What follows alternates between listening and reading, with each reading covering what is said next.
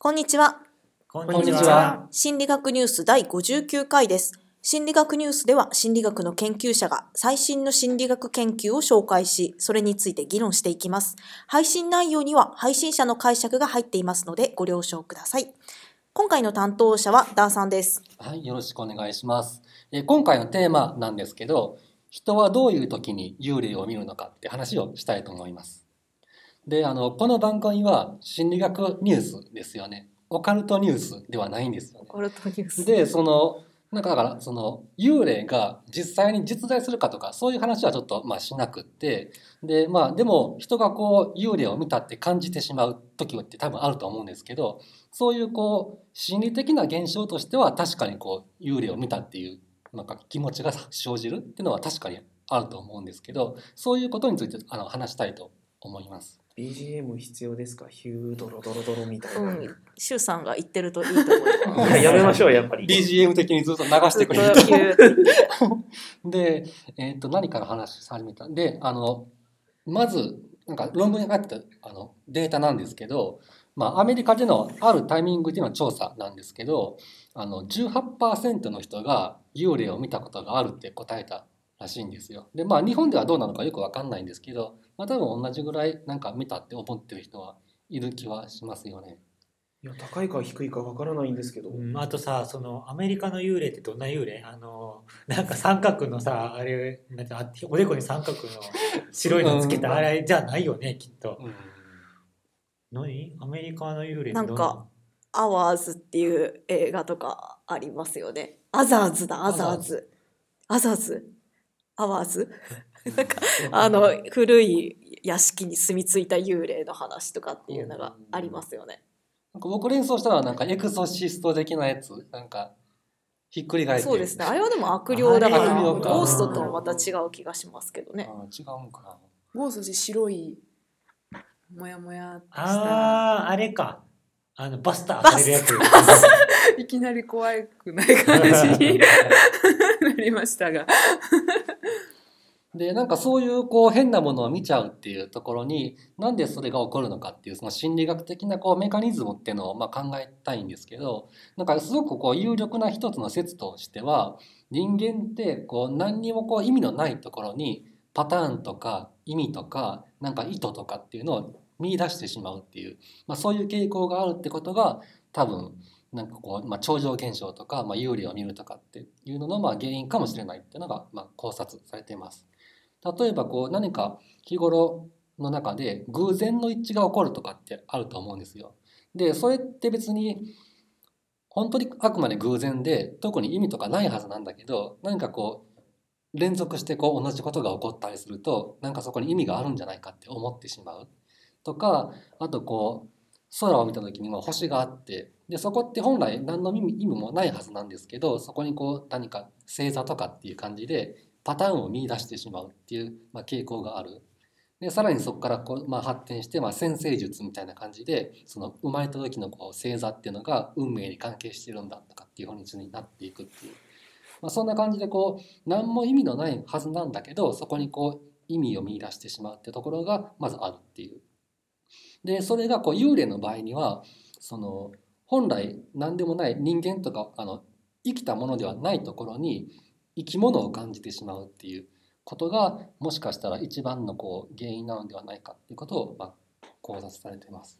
パレイドリア現象とかっていうのがあって壁のシミとか、まあ、何でもないところに顔のパターンっていうのを見出すっていうような現象とかありますし実際なんか壁のシミが顔に見える怖みたいなこととかっていうのもあるのでそういうこととかも関係してあそうですよね。多分それまさにそうですよね。なんかだから点が3つあるだけでなんか顔っぽく見えるとかっってなりますよねあ。となんかこう壁になんかシミとかがついてた時にそれがなんか何かに見えるとかっていう、うん。そのパターンを見なんか出して顔だけじゃなくてさなんか手形っぽかったらもっと怖ないな 怖い。そっちの方が怖いかもしれない。ね。あとなんかこう赤ちゃんが生まれた時になんか体にあざとかあるんですけどなんかそのあざがこうキリストの顔であるとかってなんかたまにニュースとかなるんですけどやっぱそれってこうどうしても人はこうパターンの中に生き物とか何もないところにね。な何者かをこう見出してしまうっていう、まあ、多分それがかなり根本的なこう原因っていうか幽霊を見てしまうっていうことかもしれないと。でまあそれなんですけどそれが実はこうある特定の状況で特に発生しやすいっていうのがなんか分かってきているんです。はい、なんでしょ入眠時だと思います。う。入眠時。はい、何回か前に入眠時幻覚っていう話もしたと思うんですけれども、えー、と眠りと覚醒の狭間ではそういう不思議なものを見やすいのではないかと思いました。なるほど。はいそうですね。確かに。金縛りとかを経験するのはそのあたりとかですもんね。うん。でなんかここで紹介す今回紹介している研究ではそれでは実はないんですよね。でじゃあ、うん、何かって言いますと その自分自身になんかこう身の危険を感じてる時になんかそういうのを感じてしまいやすいっていう。でなんかその具体例で言うと例えばこう夜道を歩いている時になんかこう変な音が聞こえるとなんか自分をつけてる人がいるんじゃないかってすぐ思ってしまうとかってあると思うんですけどそういうなんか自分自身にこう危険がか来る可能性があるって時にそういうこう感度が高まる。っわかる。うん、ていう説をありそう。はい、なんか認知心理学の勉強を始めた学部生の時に「ヒルガードの心理学」っていう本であのクマを怖がるあまり何でもないものをクマだと勘違いして撃ち殺してしまったあだから人が実際にはそこにいたのに撃っちゃってっていうエピソードが載っててそれの幽霊版みたいな話ですよね。そうですね。このオペラ座の怪人を見た後壁のシミが仮面に見えてああまり共感しないですか？ちょっとそれは、うん、イメージがわからなかった。んですけどーでも映画とかでこうホラー映画とか見た後ってこうなんだろうあの一人でお手洗い行くのが怖いって子供時代私も思ったことがあるのでそれに近いのかな。であともう一個その恐怖を感じる、まあ、状況っていうのとあともう一個あってそれはその、まあ、見ている対象がなんか曖昧でよくわかんないっていうものの時になんかそういうのが起こりやすいっていうのもなんかあるみたいですね。だからまあはっきりとこうなんだって分かったらまあそれってもう分かった分かるからいいんだけどこうあちょっとなんか曖昧で例えばこう暗闇とかってそうなんですけどはっきり見えない何かがありそうなんだけどそれがこうはっきり見えないって時にそれをこうなんか人間だとか、まあ、幽霊だとかっていうふうに見なしてしまうっていうのがなんかもう一個の要因としてあるっていうのが書かれてます。うん、なんかそういうのは確かに引き出すの可能なのかっていうことですよね多分ね。まあ なんかその幽霊をそういうふうに感じることによるなんかメリットってなんかあんのかね。危険を避けるとかですかねだから。まあだから何回か前に言ってたの恐怖の話やんな。恐怖から逃げた方がいいから、うん。あのない恐怖に恐怖を感じてちょっと備える。備えるみたいな。多分それはありますよねなんかこうある何かがあるっていうふうに感受性が高い方が多分進化的にこう安全側っていうかなるべく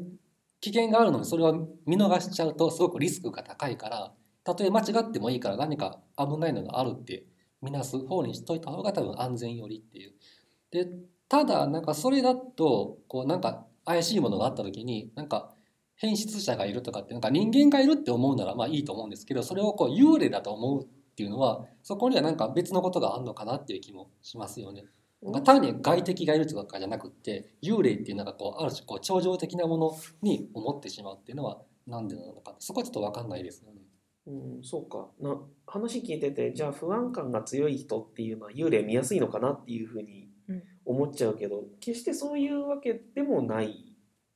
のかな？どうなんでしょうね。不安はちょっと見た見てないんですけどなんかこう例えば統合失調症の人とかはあそういう超常現象を体験しやすい、まあ、幻覚を見やすいっていうのはえーあるみたいなんですけど。彼らが体験するのはすごくネガティブなことなんですよね。うん自分にと自分が攻撃されるとか自分の思考が奪われる自分にとってすごく怖い体験をたくさんこうなんだろう引き寄せやすいっていう言い方は変ですけれどもそういうふうに物事を捉えやすいっていう面はあるんだと思うんですよね。であとなんかもう他にもこういくつかなんかよくある体験談的なものが紹介されていてなんかその幽霊の目目撃談みたいなのをなんかたくさん集めたらしいんですよ。でそうするとなんかすごくよくあるのはあの一人ですごくこうなんか危険な状況にいる場合例えばこう船乗りが一人でこう船を運転してた時になんかこう嵐とかが来たみたいななんかそういう状況とかに何かこう幽霊が乗っているその船の中に乗ってるって感じたりとかあとこう登山家の人が一人でこう山登りをしてる時とかに何かこう後ろからつけてきてるって思ったりとかがなんかすごくこう起こるらしい。で多分それもなんかこうまず一人でいるっていうことそれから何かこう危険なことをしているってことっていうのが多分その身の危険を感じているっていうのがなんかこう意識を高めるっていうか感受性を高めてしまってるんじゃないかっていうのがそのつながりを考えられてます。一人って結構ポイントやね。うんなんか複数いたら自分はなんか幽霊やと思って幽霊とか出ても他の人は幽霊じゃなかったらまあちゃうかみたいな感じになるかなみたいな。そうか自分が体験したことの修正ができるんですね、そこで。でもむしろ集団でいることによって恐怖がより増幅されることもあるかも集団でいてだからあみんなが幽霊だっていうふうに言ってるからあ幽霊かもみたいな感じでそれはあるな。引きずられてより見やすくなるみたいなこともありえそうん肝試しみたいなう。うん、みんなで行ってっていうやつですね。うんそうかそうですよね。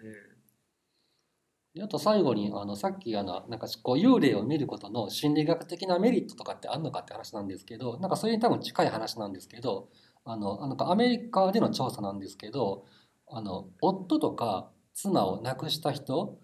の調査をするとその自分が死に別れたこう結婚相手のあの幻覚を見るとかなんかこう扉をノックしてその死んだ夫が帰ってくるみたいな幻覚を見る人っていうのが実はこう未亡人でそれアンケートすると半数の人がそれを体験したらしいんですよっていうまあ統計調査があるんです。で、まあ、そのまあメカニズムっていうか理由はまだはっきり分かってないんですけどでもそれすごくよくあることらしくってで多分それその、まあ、結婚相手を失うってすごくこう心理的に大きなショックですよね。でまあだからそういうダメージを受けるんですけどで、まあ、そこから回復していかないといけない。でも一気には多分それができなくって何かこう自分のこう失ったものに対するこう悲しみとかを癒すような要素が多分ないとこう心に負担が大きくなってしまうでそういう時にそのなんかこう夫が帰ってきたみたいな幻覚を見ることでこう自分の心のなんかまあ防衛機能みたいな形でそれがまあ発生してるんじゃないかっていうそういう説はあのまあ考えられるんじゃないかっていうふうに思います。はい、こんなところかな。はい。私たち心理学ニュースの Facebook のページがあります。Facebook で心理学ニュースと検索してみてください。質問やコメントなどがある方は Facebook のページからお願いします。心理学ニュースの配信に参加したいという方も Facebook のページからご連絡ください。次回の担当は文ちゃんです。はい。えー、またまた子供の話ですね。えー、で、なんて言ったらいいんだろう。だから人に物をあげるっていう風な行為。子供のそういった行為についてのお話をします。はい。ではまた次回お会いしましょう。ありがとうございました。ありがとうございましたありがとうございました